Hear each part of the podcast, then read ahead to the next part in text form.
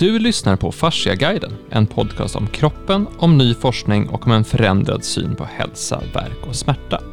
Idag sitter jag, Axel Bolin, som vanligt här tillsammans med eh, Hans Bolin och Camilla Ranje Nordin. Eh, och idag ska vi prata om en forskningsartikel som du har läst, Camilla, som väckte, den väckte ganska stark eh, reaktion. Den handlar om att näring är grunden för mental hälsa. Vad, var det, vad handlar artikeln om och vad var det som varför var det en så stark reaktion hos dig när du läste den? Starkaste reaktionen var att den var från februari 21. Jag tyckte, tyckte liksom att, va? Ja, det, nu. Det, det, borde ha kommit kanske för 50 år sedan, inte vet jag. Men, men eh, det känns så självklart. Så att, eh, men eh, den, den tar upp så mycket. Den, den handlar ju, självklart så behövs det näring för mental att vi ska må mentalt bra. Men den handlar ju då alltså om mental ohälsa, depressioner och, och ja, mentala sjukdomar. Eh, och eh, att det, det alltså krävs rätt näringsstatus för att eh, vi ska må mentalt bra. Och att det påverkar, näringen påverkar så mycket. Så att, så att det var det här jag sa lite för. Att vi, vi behöver fler, fler generalister, inte massa specialister. Mm. För att eh, några fokuserar på eh, näring. Några fokuserar på, på eh, hjärnans problem. Några fokuserar på tarmen. Och, och några fokuserar på hjärtat. Och liksom ingen ser helheten över näringen påverkar allting. Det påverkar genetiken, det påverkar, alltså epigenetiken påverkas utav eh, näringen. Vilka, vad vi äter påverkar vilka gener som slås på, vilka gener som slås av. Eh, det påverkar mitokondrierna. Mitokondrierna är små organeller i cellerna. Finns i alla celler. Och de har ett eget DNA mitokondrie-DNA. Och det är också väldigt, väldigt ny forskning på det. Man har inte kommit så långt där. Eh, det, det är alltså DNA som finns inuti mitokondrierna som ska styra mitokondrierna. Och det kanske är, jag kommer inte ihåg, men så att vi har ju över 20 000 gener i kärn-DNA. Men det är 37 någonting sånt i mitokondrie-DNA. Och det nedärvs bara via mamman. Eftersom det finns bara i äggcellen. Mm. Så att eh, mitokondrie-DNA kommer, det blir aldrig någon omstrukturering utav det. Och eftersom det styr mitokondrierna och mitokondrierna är alltså cellens energifabriker. Det är mitokondrierna som producerar, det är där hela andningskedjan sker, cellandningen. Alltså citronsyracykeln och eh, eh, fettsyraoxideringen och oxidation. Eh, elektrontransportkedjan. Det sker i, min, i mitokondrierna. Så det är, de producerar den energi som vi behöver för att kunna leva. Utav när vi äter då glukos eller eh, ja, kolhydrater eller, eller fett. Då, så producerar de ATP utav det. Mm. ATP, adenosin trifosfat. Kanske man har hört talas om. Då. Men ATP är det som vi behöver. Alltså för att det är den formen av energi som, som eh, cellerna använder. Så Men, är det då så att inte de fungerar. Det behövs ju en massa näringsämnen som sitter i, används som enzymer i för att få de här processerna att fungera. Och det, det är alltså de enzymerna, koenzymer alltså, som samarbetar med andra enzymer. Det, de behöver ju näring. Det, om man tittar på varför behövs C-vitamin, varför behövs olika B-vitaminer. De är inblandade i de här koenzymerna allihopa. Mm. Och har vi då brist, då fungerar inte den här eh, energiproduktionen. Och det kan också bli, eh, så man vet ju inte jag läste en av de här artiklarna här. Så, så står det att, att det här med mental ohälsa och näring har man ju känt till. Och mitokondriedysfunktion har man känt till ett tag, rätt länge verkar som. I alla fall de som jobbar inom eh, nej, vad heter det? mental ohälsa. Men eh, och då använde man, det fanns en amerikansk eh, referens där. Så, där man använde sig av en, en eh, mitokondriecocktail. Mm. För om man liksom, just vid mental ohälsa. Så att, och den innebar, det var massa olika B-vitaminer, det var C-vitamin, det var E-vitamin. Det, alltså det var ja, en massa vitaminer och mineraler.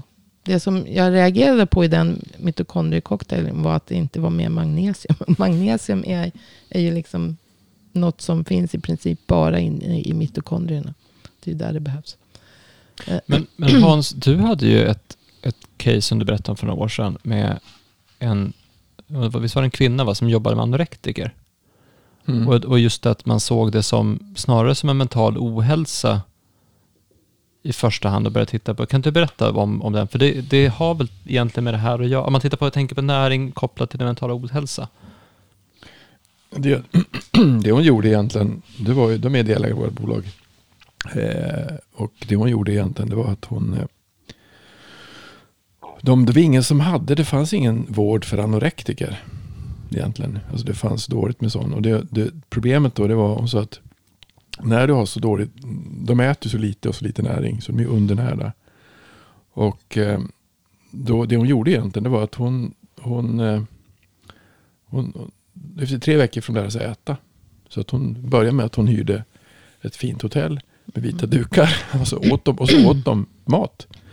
Och så fick de kolla hur mycket de gick upp och vad som hände egentligen. Och hon sa att det, gick, det går inte att behandla någon, alltså det går inte att sitta och prata med någon som är beroende. Alltså som är, för deras idé om att de är smala, alltså de är för, de är för tjocka, den är helt bizarr. Och då sa det går inte att ha någon sån här, för all vård egentligen då, det handlar om samtalsterapi. Så det kan då vara samtalsterapi, men du kan inte komma till narkoman och säga, ska du sluta, nu, ska du sluta nu och, och ta knark? Utan du måste först sluta ta i knark. Och sen kan du prata om varför man gjorde det och prata på ett annat sätt. Men så länge du är beroende utav, utav narkotika eller så länge du är anorektiker så, så går det inte att göra någonting. Utan du måste först bryta det och då måste de egentligen lära sig att äta på ett annat sätt. Och det, är, det var ju och de fick fantastiskt fina resultat utav det. Eh, och jag tror att det är det som jag tror att det var den jag som satt och letade för nu. Det var eh, den här um, Changing the Education Paradigm. Han tittade på, om ni kan söka den på YouTube, eh, vad hette han? Rob, Ken Robinson. Ken Robinson, han är tyvärr död. Men han, han menar att mycket av, eh, när man tittar på ADHD, ju längre man, man kom alltså in i stora städer, ju mer skitmat man åt, ju mer ADHD hade man. Mm. Och det, det är Alltså, alltså jag, jag såg när Ivar spelade hockey så hade vi, det hade, skulle jag, jag tror jag berättade förut, men då skulle jag försöka lära mig om kost. Och 2008 jag läste en massa böcker om kost. Jag var totalt schizofren för att många, det som fanns det var att kosttallriken som var, det var väldigt mycket kolhydrater och som man skulle äta, snabba kolhydrater som fanns. Eh, det jag kom fram till egentligen efter att ha tittat på det, att det var, ett, det var rätt viktigt med vatten. Mm. Alltså, det var alltså för lite vatten, då, då tappar du... Jag tror att du går ner i prestationsförmåga ganska fort med för lite vatten. Så vatten behöver man. Eh, sen kan det vara bra med sen kan det vara bra med att tillföra energi, snabb energi efter en, alltså de spelar match. Alltså då, då gav vi dem frukt. Och sen så förbjöd jag socker. Alltså att de fick inte äta socker överhuvudtaget på, på när de var på träningar. Alltså när vi spelade hockey. Alltså inga lördagsgodis och sånt utan det är mat som gäller. Och det gick ju jättebra. Så vi, för de spelade, de här hockeyskillarna var, var, var 10-11 år. De spelade sex matcher på en helg. Alltså vi, skulle, vi skulle inte orka spela sex matcher på en helg. Man skulle dö. Det skulle man aldrig orka med överhuvudtaget. Det är fruktansvärt jobbigt. Men det gjorde de. De tyckte det var, gick jättebra. Eh, men då var det viktigt med återhämtning. Att de, så. så när vi hade ett träningsläger en gång då, då, då var det så här att det var, allting var bra hit, fritt, fritt, fritt och vi var en bra kost och så. Och sen så, men sen var det då hade det varit kvällsfika och alla var helt tokiga. Så det var precis som att, vad, vad har hänt? Det var som ett aphus. Då hade de fått kräm. Och krämen var det 80% socker. De var höga som hus och sprang runt. Alla hade ADHD. För vad ska du göra om du får så mycket energi? Det, det, det, man förstår som inte riktigt att kroppen inte är gjord för att ta emot den typen utav, utav mängd socker som vi kan få i raffinerad form. Det har aldrig funnits på jorden. Jag tror det fanns en, jag tror Karl Afors sa att om du ska äta, om du ska få i dig en, eh, om det är en burk, en burk cola så måste du äta ja, två decimeter sockerrör eller något sånt där. då, är det, då är det en massa fibrer det också. Så att raffinerat socker, det har vi svårt att ta åt oss. Sen har ju, vet jag inte om jag har sagt förut, men, men alla frukter och, och bär och så, allting förädlas ju hela tiden. Och, och vi, eh, vi vill ju ha dem så söta som möjligt. Så ett äpple idag Det är mycket, är- det är mycket, jättesött. ja, det är mycket, det finns ju olika varianter. Ja. Men det, om man tänker sig ett, ett icke förädlat vildäpple. Ja. Ja, det, är- det är små. Alltså, jag sa det annan. Eller samma som vi hade eh, sån här, vad heter det, eh, surkörsbär på när vi flyttade ut. ja. eh, där vi bor nu. Och, och det var ingen som tyckte om de där surkörsbären. Men utan folk har bigarråer som är söta. Ja. Så det blir sötare och sötare. Jag var Mm. ett föredrag som en, en amerikansk läkare som hade, han sa han, om, om socker är en sak, men sen kom ju eh, eh, sirap, alltså, alltså sirap utav fruktoser. Mm. Och det är ännu sötare. Som socker har en sötgrad på 100. Så fruktoserna som finns, de, de är 170. Mycket, mycket sötare. Och det blir, allting blir sötare och sötare och sötare. Och det, vi har inget försvar på det. Det finns ingenting naturligt som, som är sött som är farligt, tycker vi som människor. Så vi kan ju få rätt mycket sockertand. Mm. Det, det var det som jag tycker var, så, så att jag tror att, att man tittar på, ja, det som han Ken Robinson sa, det var att, att ju, ju, alltså man kan se hur mycket, ju närmare städer man kommer, ju mer västerut man kom, ju mer ADHD hade man. Mm. Så? Det, det har jag också hittat en färsk rapport från 18, 2018, någonting sånt. Alltså flera rapporter, dels att eh, ADHD då förknippas med just mitokondriell dysfunktion. Mm. Alltså att det, mitokondrierna inte fungerar som de ska. Och det kan ju bero på näring, Mm. eh, näringstillförsel. Och det finns en, en, jag hittade andra rapporter där det står då att eh, om man, man har givit eh, barn med ADHD också en bas av eh, vitaminer och mineraler Mm. dagligen. Mm. Och ADHD-symptomen har minskat. Mm. Och tar, ursäkta, tarmfloran ändrar sig också. Mm. Så sen vad som är, alltså tarmfloran ändrar sig för att eh, man får i sig mer näring och mineraler. Vitaminer och mineraler. För det vi tänker på är ju egentligen bara energitillförseln. Vi tänker på att vi, vi måste äta tillräckligt med energi. Och det syns ju rätt så fort då om man får för lite eller för mycket. Men det var det som Men du igår ser hade, inte om du får, du märker inte om du får för lite min, eh, mineraler och för lite vitaminer förrän långt, långt efteråt. Du får en massa andra problem som ingen kopplar ihop med att du Mm. saknar B, det B, olika B-vitaminer som är jätteviktiga för mitokondrierna. Och framförallt med, med tanke på att dels att vi hanterar maten, vi äter skitmat och vi hanterar maten så illa. Men inte där det att med spårämnen kommer in också? Alltså Mm, viktiga det är ju- det är ju Spårämnen är ju mikromineraler. Alltså mineraler som vi behöver i väldigt liten mängd. Då. Mm. Man säger, brukar dela in det i makromineraler. Alltså kalcium, fosfor, magnesium, kalium. mm. Sånt som, som vi behöver, natrium, som vi behöver mer utav. Större mängder. Det rör sig om gram. Sen har vi då mikromineraler. Som, eh, eller ja, gram, milligram eller gram. Men, men eh, mikromineraler som, som selen och, och mm, koppar och, och mangan och alltså, alltså, Zink. zink. Mm. Och det, det har traditionellt, alltså rent, inte traditionellt, men, men eh, ekologiskt historiskt så har vi fått det här från jorden. Alltså från kopplingen Mm, ja. med, alltså där har ju, det är också många som, jag har varit inne på det förut såklart, men, men det är många som har underskattat kopplingen mellan Alltså hur smart ett välfungerande ekosystem faktiskt är. Alltså hur växter samverkar med berggrunden och Ja. byter mineraler mot koldioxid och därmed plockar upp det. Alltså hur rötterna går så djupt att de de med hjälp av också olika typer av mikrosvampar som finns plockar upp mineraler från berggrund till växterna. Mm. För Men hur den växterna kan, växterna kan ju inte heller bilda eget. Utan de måste få det från den jord de växer. Så varken växter eller djur, vi, kan bilda mineraler i kroppen själva. Utan vi måste få det med maten. Och Mm. växterna måste få det med jorden. Så att, och får de inte det med jord. De växer ganska bra på, på kväve. MPK. Kväve, fosfor, kalium. Som man brukar tillsätta. Mm. Ko- ko- konstgöd- Konstgödsel. Ja. Mm. Så, det, så att det, det blir stora grödor. Det, väx, det växer bra. Men eh, det kanske inte innehåller.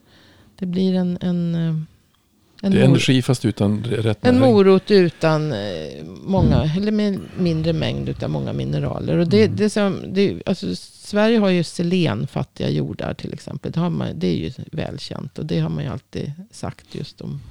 Att man måste tillsätta selen till djurfoder. För att in, annars får, får de selenbrister och får de muskelproblem. Mm. Bland annat. De kan få väldigt många olika problem. Selen är livsviktigt. Vi pratar ju mycket om den här, alltså på bara 10-15 år så har det kommit fram fruktansvärt mycket ny information om, om fascia. Det är ju därför vi sitter här och spelar in det på det 44 avsnittet. Det finns mycket att prata om med fascia. Mm. Men, men sen som vi varit inne på tidigare så är det ju en lika stor eh, våg av ny forskning, nya insikter som får ny innebörd när det kommer till just tarmflora, bakterier, Tarmflora. hela den principen. Men då pratar vi liksom vad som är, vad som är inuti vår kropp. Mm. För sen finns det ju jättemycket som händer just nu också inom allting som har att göra med, med matjord. Alltså det, Mm. de har ju upptäckt att det finns svampar och bakterier i jorden som vi aldrig tidigare sett. Och de är så många så att det var också någon som sa att det fanns lika mycket eh, olika svampar och bakterier i matjord som det finns stjärnor i universum. Alltså det är så Mm. helt, helt löjligt mycket olika Mm. bakterier. Men de bakterierna och svamparna eh, förstörs när vi vänder jordarna som vi gör. Alltså när vi i modernt jordbruk så, så vänder man på jorden. Mm. Och, Och, och säkert också eh, när vi tillför en massa. När vi inte tillför naturlig gödning. Alltså med Ja, eh, och då har det funnits en, precis, det har funnits en koppling, tänk dig man tar som en, en, en kil och så sticker man ner den rakt ner i jorden. Men, och för att komma ner, ner på djupet. Men den kilen har man brutit bort. Så att nu finns inte den koppl- direktkopplingen ner till jordens inre eller till berggrunden eller till där mineralerna faktiskt finns. Den är borttagen från, jag tror att de sa att det var 98 procent av all matjord. Mm. Mm. Och det häftiga då att skulle man, skulle man förbättra matjorden så skulle dels vi få mycket mer mineraler i vår mat, vi skulle få mycket högre näringstäthet, vilket skulle göra att vi, vi behövde äta mindre mängd. För att ju, mindre, ju mer näring det är, desto mer mätta blir vi, desto mindre mängd behöver vi äta. Och det skulle också binda mycket mer eh, skadliga ämnen från atmosfären. Mm. För att då, då får växterna en helt annan funktion. Mm. Och det där är också en sån här sak som, alltså det är så intressant att det kommer upp nu, att det, men att man inte har tittat på det tidigare, utan man har tänkt att ja, men vi kan bara vi kan bara köra på. Vi, vi kan få jorden att producera mycket, mycket mer mat och det kommer säkert inte ha någon konsekvens. Och Ehm. bara vi får i oss energi så, så klarar vi oss. Men det, det är som sagt inte bara fett Ja, för vad händer då om man har, för du, det, artikeln som du som vi började med, den ta, sa ju att, att näring är den fundamentala grunden för mental hälsa. Ja. Eh, men vad händer då om man, om man den, den, den tar ju upp, alltså den, den bara går igenom vad, vad näringen kan betyda. Just att vad vi äter påverkar epigenetiken. Så den tar upp lite sånt. Den eh, kommer in på mitokondriellt DNA. Att eh, det också påverkas av vad vi äter. Eh, och att alltså många sjukdomar är ju förknippade med, med allt, allt det här. Så att vi vet ju egentligen inte. Vad vi pratade lite om var ju det här med att eh, det är så lätt att avfärda att den sjukdomen, ja, det är genetiskt så att det kan vi inte göra någonting åt. Men man vet egentligen väldigt, väldigt lite om. För, för att en, det är inte så vanligt att en sjukdom så att säga nedärvs av en enda gen. Utan ofta är det många gener som samverkar och du vet inte. Från början är det en cell som börjar dela sig. Och vi har alltså ett, ett eh, kärn-DNA i den cellen, i den cellkärnan. Och sen delar det här sig. Och så vi har, varenda cell i kroppen har samma DNA-uppsättning. Men de här, det här mitokondrie-DNA som jag sa, det, det finns i mitokondrierna. Och där, de kan hamna lite eh, olika vid celldelningen beroende på var de befinner sig. Och de kommer dessutom bara ifrån mamman. Nu har ju de, vad jag förstår, oftast, och vad man vet, man vet inte så mycket om, om det. Men eh, de har ju med själva mitokondriens funktion att göra. Men mitokondriens funktion är ju helt livsavgörande. Mm. Eftersom det är där allting sker. Mm. Och de mitokondrierna behöver, alltså de enzymerna som finns i mitokondrierna som sköter hela eh, energiproduktionen. Måste ha en mängd olika mineraler och vitaminer för att, för att, funka. För att fungera. Så man vet ju inte liksom vad, vad beror, man kan inte säga eh, helt bestämt att en, en sjukdom beror på det eller det. Därför att det är så otroligt komplext. Det var därför jag säger att, att forskarna borde, vara, borde finnas fler generalister som försöker liksom.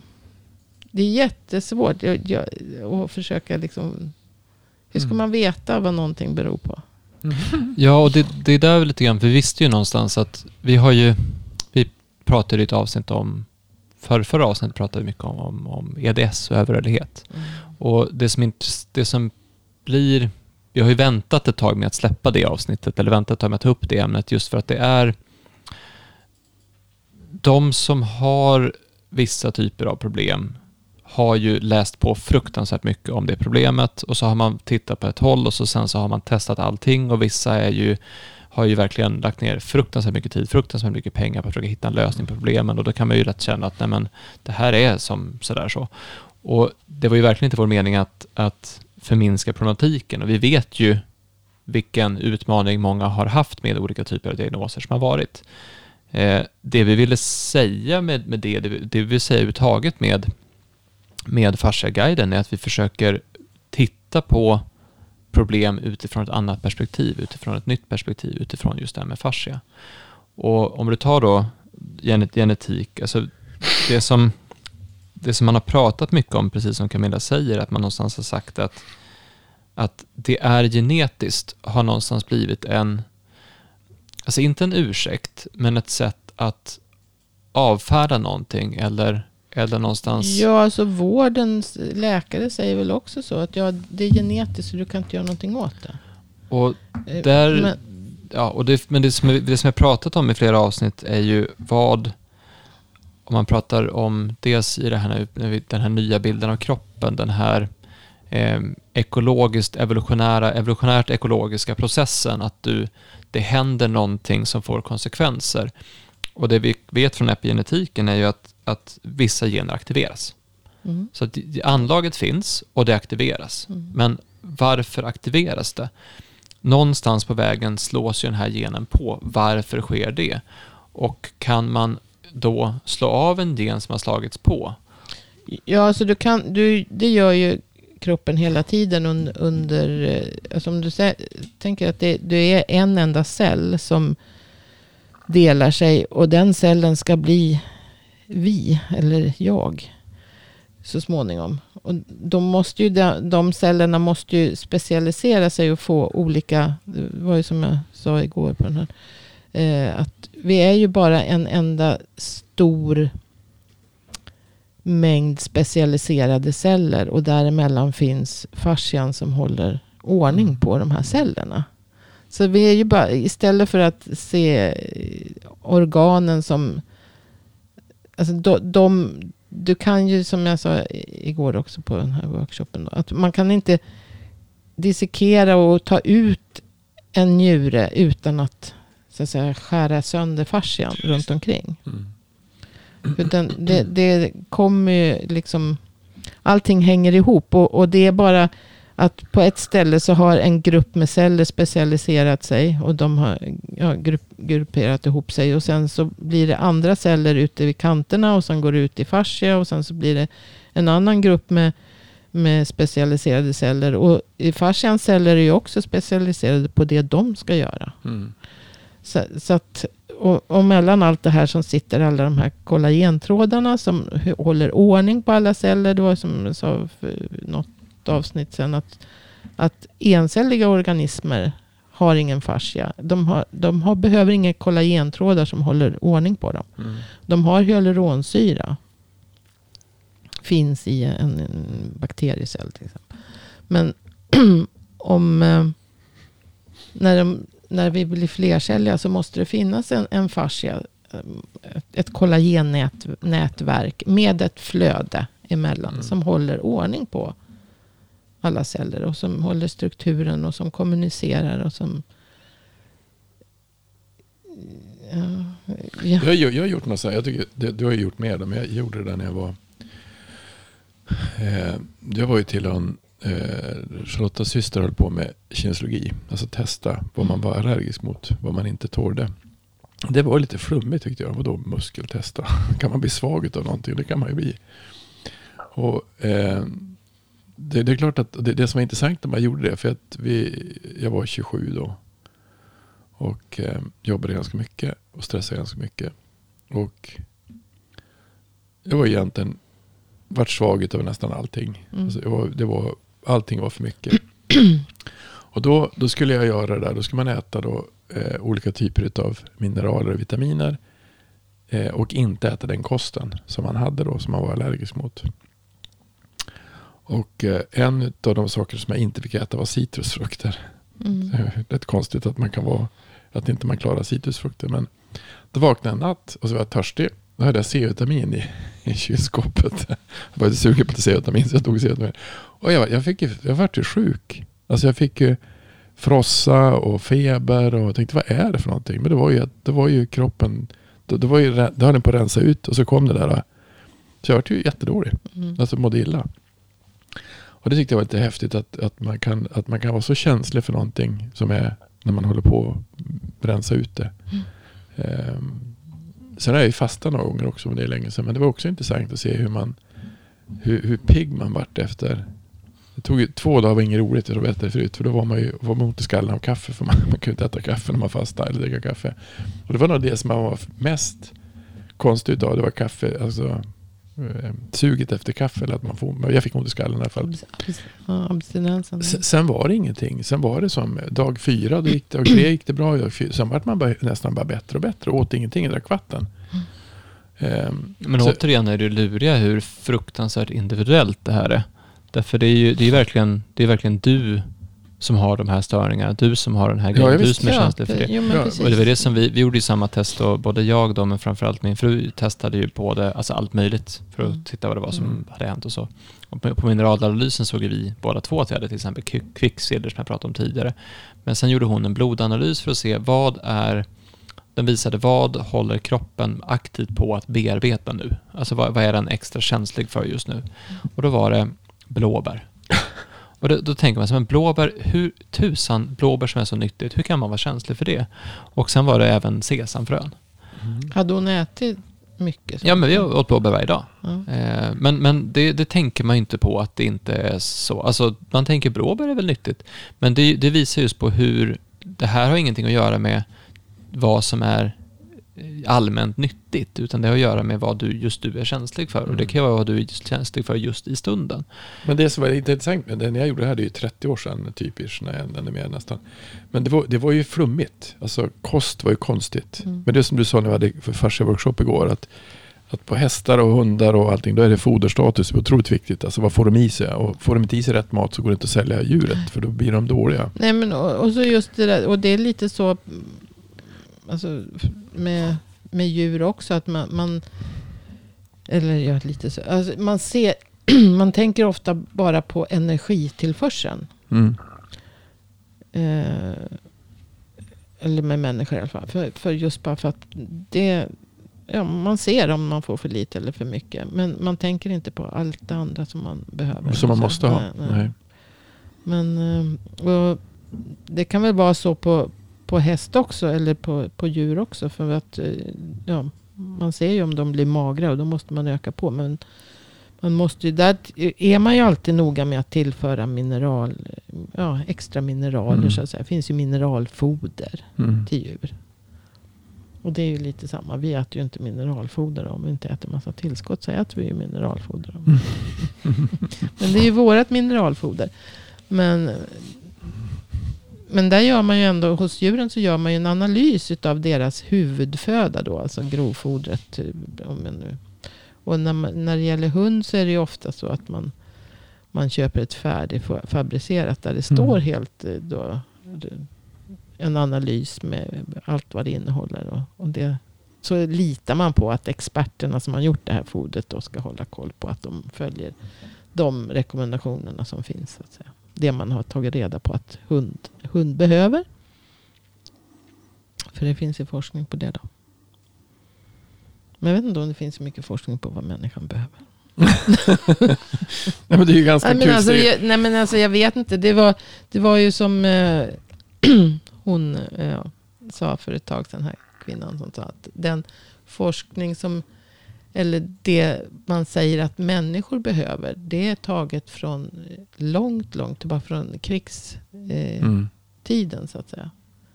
För- för att- väl, ja. För att vad man behöver äta, så här mycket behöver du äta utav ja, C-vitamin då, för att inte få skörbjugg. Så här mycket behöver du ha i det, av D-vitamin för att inte få rakitis. Mm. Och så fokuserar man bara på, på eh, D-vitaminets effekt på skelettet med kalcium. Mm.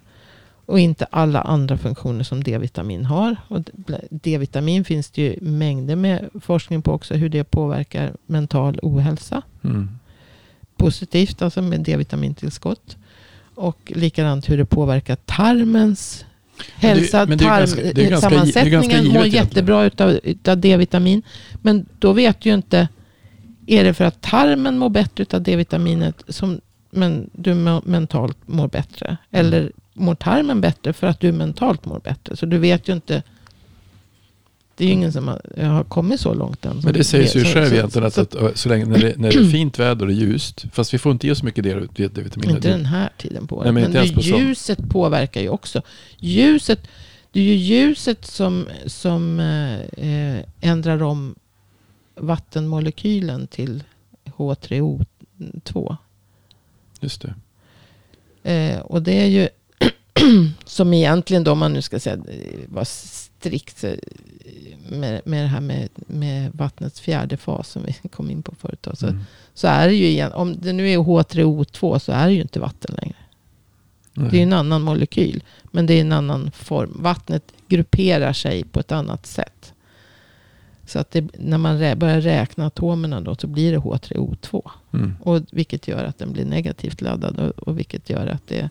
Så egentligen är det ju en, en annan molekyl än vatten. Men det var ju strunt samma. Det var, det var en parentes. Det var bara att ljuset behövs. Mm. För ja, att, men för det, det är ju det här med... och det är första steget i fotosyntesen också. Så Ja, att för det, vi behöver vara negativt laddade. Eller det, det är en fördel för oss att vara negativt laddade eftersom att de fria radikalerna är positivt laddade. ja. Så att trycket vi utsätts för är positivt och vi behöver vara negativa för att ta emot det. Jag, jag tror att, och det finns väl mycket på det.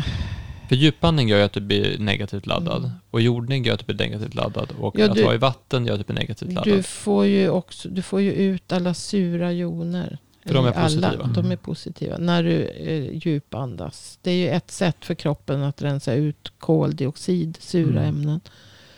Så att... Eh, ehm, Men jag tänkte på det du sa med här med att näringsämnesrekommendationerna kommer från krigstiden egentligen. mm. Det är ju ganska intressant om man tittar på vad vi åt då jämfört med vad vi äter nu. För jag pratade med en kille igår som var vegetarian. Eh, och han sa att det, det är lite lurigt nu med dels det, alltså, och så tänker folk att ja, men då kan man inte äta hit och dit och fram och tillbaka. Fast man kan ju äta på ett annat sätt om man tänker på ett annat sätt. Man kan ha fler, man kan äta fler olika rätter istället för att äta Alltså man, man tänker oftast tallriksmodell. Mm. Som, alltså, vegetarian tallriksmodell, det blir svårt och så vidare. Men du kan ju vara vegetarian och äta alla möjliga typer av saker. Och sen så kan man ju, vi har ju testat till exempel att, att för oss funkar inte på vegetarianer, för mig och min fru. Därför att vi behöver vi behöver den näringstäthet som finns i, i kött och så vidare. Men, och så pratar man, vi pratar mycket om att det finns, det är mycket mer allergier nu än det var förr i tiden. Det är mycket mer specialkost nu än det var förr i tiden. Men vi äter ju också på ett annat sätt än vi gjorde förr i tiden. Om vi, vi har ju pratat om det här förut med att om du tar om du tar ett djur traditionellt sett som du då alltså styckade och skulle äta så, så åt du ju alla delar. Mm. Jo, Du, det- du åt, alltså det är bara att ta till exempel idag, vi brukar oftast ha en kyckling. Alltså om man köper en hel ekologisk kyckling, då kan man först stycka ut alla bitar. Då har man två stycken filéer, man har två stycken lår, man har två stycken vingar, och så kan man göra någonting gott av det och- i olika etapper. Och så kan man göra buljong på skrovet, då får du ut Då får du ut massa kolla, Mycket, mycket kollagen. Du får ut mm, alltså, mer fett och mer... eh, Men idag är ju det, det är ju någonting som, alltså vissa gör absolut, men det ses ju snarare som någonting som är lite omständigt. jag tror att det är väldigt få som gör. Och ofta äter man istället då en, en kycklingbröstfilé till exempel. Mm. Och, och så gör man ju samma sak med, alltså det är ju väldigt få tror jag som tar ett, ett eh, koskrov och kokar buljong på det. Alltså så, det Ja, kanske man inte gjorde i alla fall. Om du Men, köper bitar med ben i, men det är inte så många som gör det heller, utan man vill ha det benfritt. och det är nog många eh, tungor och, och grejer som slängs och det är nog mycket, eller som mals ner och blir foder för djuren och sånt där. Så att vi, vi använder ju inte oss av djuret på samma sätt som man gjorde förr i tiden. Mm. Och det gör ju också att man får i sig, man går ju miste om ganska mycket mineraler, vitaminer, alltså den typen av många saker. aminosyror för, för att det är, som vi pratade om förut, då, det är en väldigt stor skillnad på aminosyraprofilen i kollagen jämfört med, med kött, alltså med muskelproteiner jämfört med mjölkproteiner. Mm. Så att du, om du rensar bort allt det sega, så att säga, som är då kollagenet, för det blir det som är segt. Och samtidigt är vi utsatta för en annan typ av störningar än vi var för flera Vi år är- sedan med, med mycket mer Ja, föroreningar i atmosfären. Mycket mer föroreningar, mycket mer stress. Och stressen gör ju också, varför har alla men, mentala ohälsor, ADHD, problematik på, med barn och, och Ja, eller allergier. Eller allergier, allting ökar lavinartat. Mm. Alltså, och ingen... Ja, Men det som är inte. intressant med den utvecklingen, det här är någonting som eh, jag funderar väldigt mycket på de senaste åren i alla fall. Det är eh, det här med vad som är artificiellt. Att det är det en utveckling någonstans som går eh, som avhumaniserar, alltså av man, man tar bort naturen mer och mer. Man tar bort människan mer och mer. Utan det blir snarare någonting som är konstgjort i det. Mm. Ehm, Ehm, det, den utvecklingen är ju, den får ju, den går ju hand i hand med hälsoproblemen. Det här med att vi, alltså urbaniseringen blir mycket större. Eh, du tar en, en, en, ord, en jord som är väldigt bra odlingsbar och asfalterar den. Jag tänkte bara på en sån sak, eh, att jag var ute med min hund i, eh, häromdagen och det är, det är fruktansvärt kallt i Stockholm just nu. Eller framför allt var det det för några dagar sedan. Och när han då går på en, en jordad stig, alltså en sån gångbana som är liksom jord, eller går på gräset, eller går på, då var det ingen snö, men när han går på snön, inga problem. Mm. Men när han gick på asfalt, Asfalt, i minus jättekallt. eh, 11, då bara stannade han upp och började tjuta. Och jag har en sån här Shiba, en, en sån här japansk spetshund, och de, de tjuter ju verkligen. Alltså som att man tror att, det, det låter som att jag verkligen har typ plågat honom eller någonting. Han höll upp sin tass och skakade hela kroppen och jag tänkte så här, nej, har han vrickat klon? Har det här hänt någonting? Men då var det asfalten som gjorde att han var så kall. Det är jättekallt. Och den blir jättehet på sommaren. Så det måste man Ja. också tänka på. Och han, han klarar ju av, alltså han är gjord för att klara av Ja. extrema väderförhållanden och så Han vidare. är gjord för att gå på naturlig mark. Och det är en vild hund och så vidare. Men, men just asfalten är ju, den är ju död. På ett helt annat sätt än vad jorden är, än vad eh, en jordad stig är, eller än vad till och med grus är, så är ju asfalten, Mm, ja. den är ju död. Och det är ganska intressant hur mycket, hur mycket av jordens yta man har, man har dödat. Vi hade ju en del när vi höll på med det med, med, med vi höll på med, jag har gjort på massa olika saker som vi höll på med, skulle göra en whiplash skadecenter för en massa år sedan. Då, då kom ju, Torsten Gård kom ju fram till att whiplash det var, en, alltså det var inflammation i nackrossetten. Och då tittade jag på hur man skulle för det här var fem år sedan, hur ska man diagnosera alltså inflammation? Men då var det, berättade Karl om att du, du kan mäta egentligen eh, hur mycket omega-3 och omega-6 finns i kroppen. Alltså ration mellan omega-3 och omega-6. Och eh, det här var han hade ju tyckt att det var bra med att prata med en annan läkare. tyckte det kan man inte göra. Men de sa att i, i, i en, en, en, en, ett barn som, alltså en barn som bor hemma och äter har ungefär 1-10 i omega-3 och omega-6 i ratio. Mm. Och när de börjar alltså mer omega-6. Mer omega-6. Mm. Eh, och när de börjar gå ut och äta. Då har de ett till mellan 15 och 20. I USA har man 30. Mm. Och vilda djur har 1 till 3 eller 1 till 2. Eh, och då, det, omega, då, då menar att det som omega-3 och omega-6 det är egentligen ration. Det är hur inflammatorisk man egentligen är. Hur, hur, hur, nära man är att, att alltså, stress, alltså inflammation stresspåslag. Och tar man bort det som man äter mycket omega-3, alltså mycket det, alltså fett, så, så blir man mindre inflammatoriskt. Så att få ett, annat, ett, ett, eh. ett högre förhållande. Ja, du blir säkert lugnare. Du blir säkert mindre stressad. Därför då går ju, då går ju inflammation, alltså det andra är ju en stressad. Ja, man säger det att omega-6 är mer inflammationsframkallande. Ja. Mm. Så du ska ha ett annat. Du behöver de fettsyrorna också. Men det är väl eh, du får dem, förhållandet. Du får dem rätt mycket ändå. Ja, jo, men precis. Man behöver, inte, man behöver inte tillsätta dem. Nej, Nej, så... man, man äter, det man äter det innehåller mycket omega-6. Och det, vi äter dåligt med omega-3. Så Tanne Karl han testade då, han testade väv, hade jag kanske berättat förut, man testade hur mycket vävnadselasticitet, man kan inte mäta elasticitet på blodkärlen. Mm. Man, blir, man blir mindre och mindre elastisk. Mm. Jag tror han hade vi säger att han var 75 år gammal. Han hade blodkärl som var 65 kanske. Och efter tre månader så hade han blodkärl som var 40. Och då åt han mycket omega-3. Mm. För att stabilisera upp det så kan man mäta den nivån. Det, det, det, är ganska intressant att vi tycker det är konstigt. Men det vill, alltså, spelar någon roll. Men om vi tänker tillbaka för inte vet jag. Men ta, det är kollagen i, i blodkärlen också. Så du ändrar ju om kollagenstrukturen. Och han åt ju säkert annat som innehöll kväveoxid. Ja, givet. Rödbetor. Ja, jag hade hönsmört, rödbetor och så, lingon. Som också gör att kärlen blir mer elastiska. Det mm. finns ju men det är lite intressant att vi inte, det, det dyker upp någon gång sådär, nu kom det var länge sedan jag hörde det, men de här blåzonerna som finns och vilken kost, varför man blir så gamla på vissa ställen. Mm. Det är ju, eh, det, de äter ju speciell kost. Jo. Rakt av. Och de rör sig väldigt mycket. Mm. Och framförallt så har de kul. De är roliga. För det var, jag, det, jag har ju köpt den här boken, läst den här boken och då var det ju framförallt de här gubbarna på Sardinien då. Ja. De vart ju, alltså, de hade någon jag tror alla gubbar blev över 95. Mm. Och gummor också, gummor också för den delen. Men de var riktigt, riktigt gamla och de gick ju i bergen med sina jätter även när de var 95. Mm. Och så åt de ju ost och de rökte cigaretter och de drack vin. Men de, framförallt så hade de väldigt, väldigt trevligt. Och det var med, det var med måttlighet de gjorde allting. Så det var mm. väldigt liksom, det var inte, de var inte, de följde inte råden som vi skulle kalla hälsosamma, men framförallt så så var det ju en, en ja, men de var väl ganska, ganska mycket i, i lugn och frid i, mm. i det de var i. De, de hade en stark gemenskap och de, de hade de inte sex väl? Alltså, alla hade sex också tror jag. Det tror jag inte jag stod i boken. Var det inte det? Jag, jag, jag har ju hört det. Att de gifte om sig när de var... Jag skaffade en ny kvinna 91. ja, men det, det är mycket möjligt. eh, nej, men så det, nej, men det var...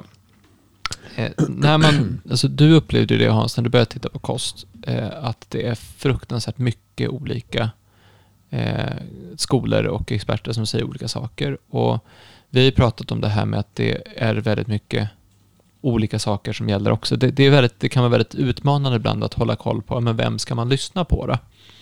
Och då, vi har ju en, en en, vi har ju pratat om det i ett helt avsnitt faktiskt. I det andra avsnittet av Farsaguiden så pratar vi mycket om det här med vår enorma auktoritetstro. Att vi gärna vill ha en expert, en auktoritet som säger åt oss vad vi ska göra.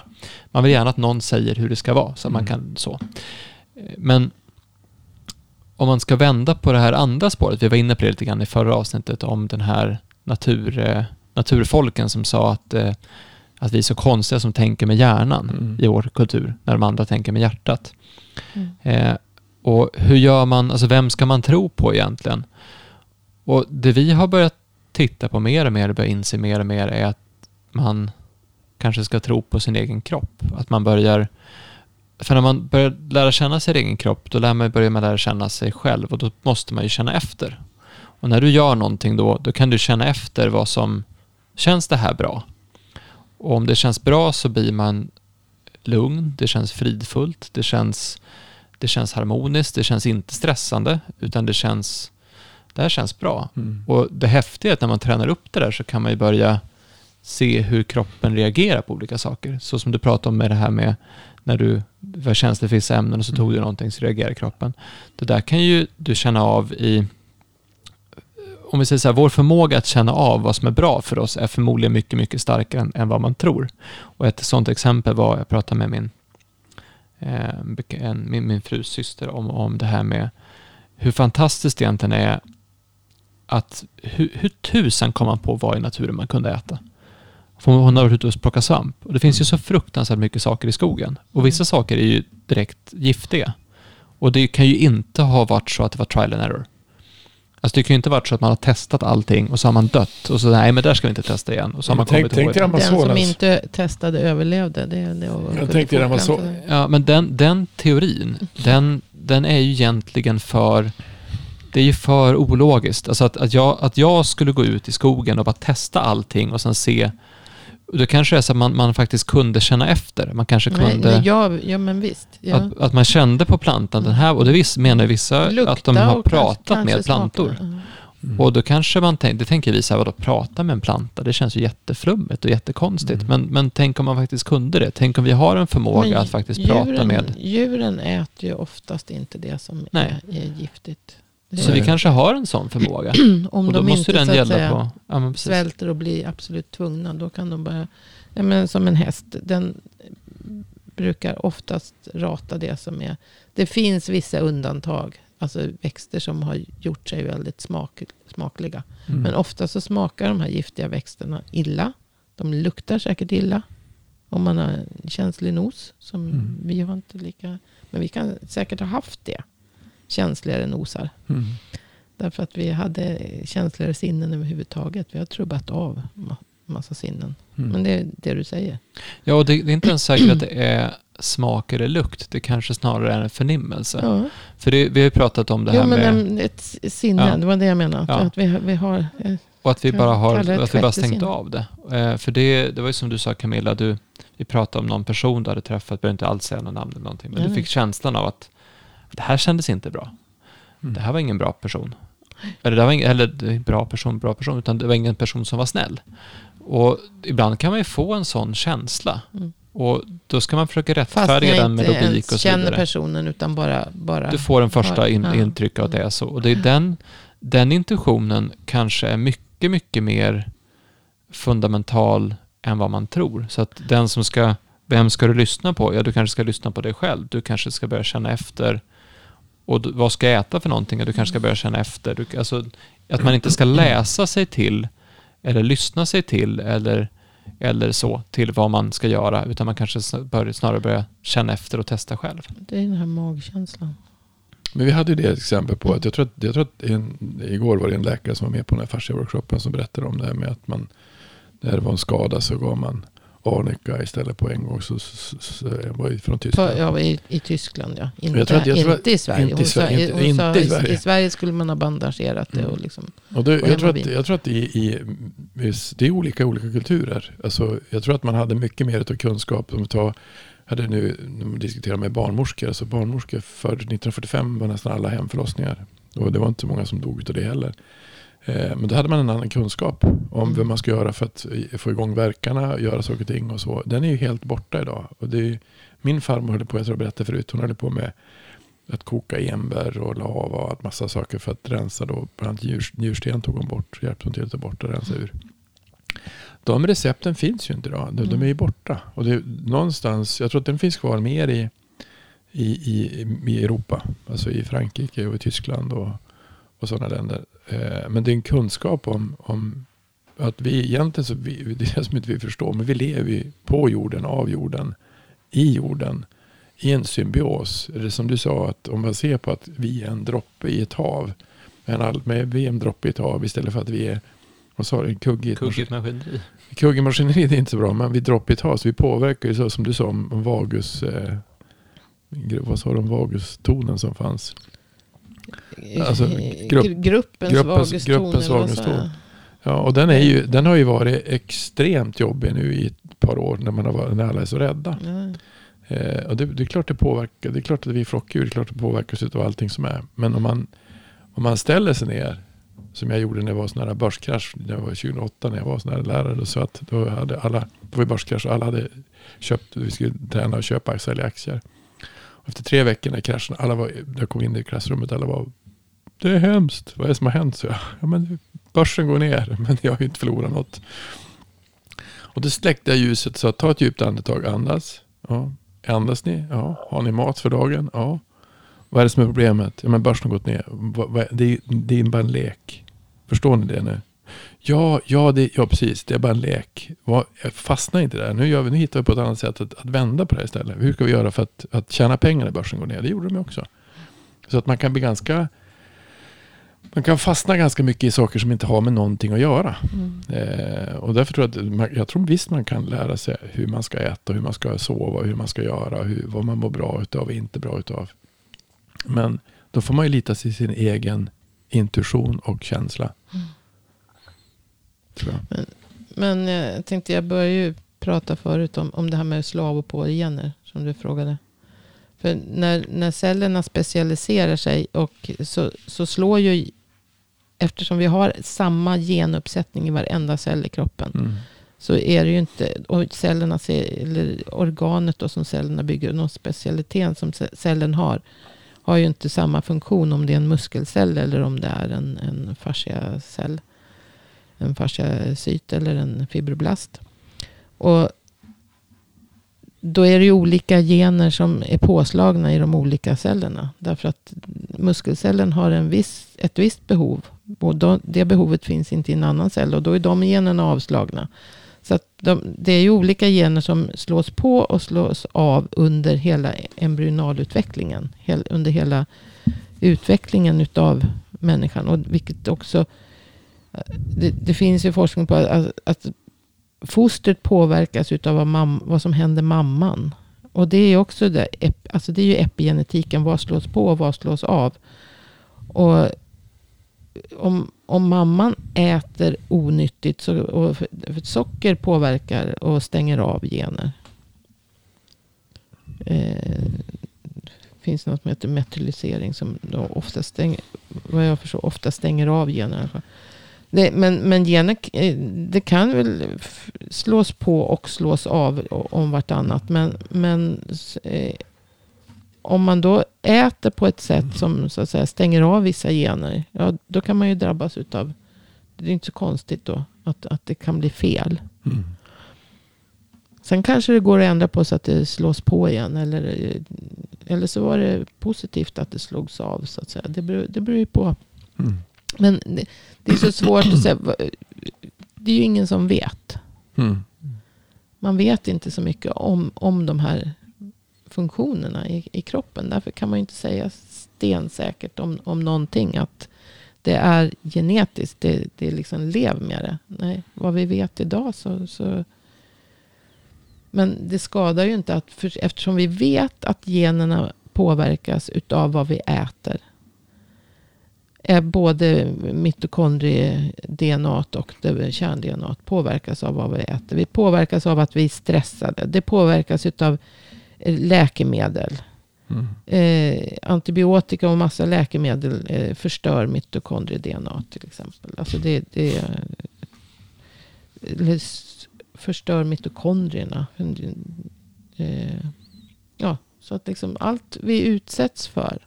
Och sen påverkas Men- det och stress, tankar stress. och Ja, men det är sådana ju saker stress. också. Det är ju, ja, och, Nej, men jag satt och tänkte på, för det, det man pratar om idag också som en, en problematik, man har gjort massa undersökningar och det, är- det är förvånansvärt, eller skrämmande många människor som känner att meningslöshet. mm, Eh, och så sen så var det, de gjorde någon studie de frågade, det var typ det var 50% som sa att, att de tänkte att deras jobb var helt meningslöst. Alltså totalt meningslöst är jobbet liksom så. mm, Och hur många det är som går runt och känner att det inte finns en mening. Det måste ju vara fruktansvärt destruktivt för kroppen. Mm. Ja. Det, det är väl en fruktansvärt mental stress. det. Ja. Alltså det, stress är ju så mycket. Det kan ju vara fysisk belastning, mental belastning. Men det är ju en slags belastning på kroppen. För man bara känner Och- sig som en kugge i ett maskineri Ja, och inte som en droppe i ett hav. Då det inte Då blir det ju väldigt meningslöst. Mm. precis.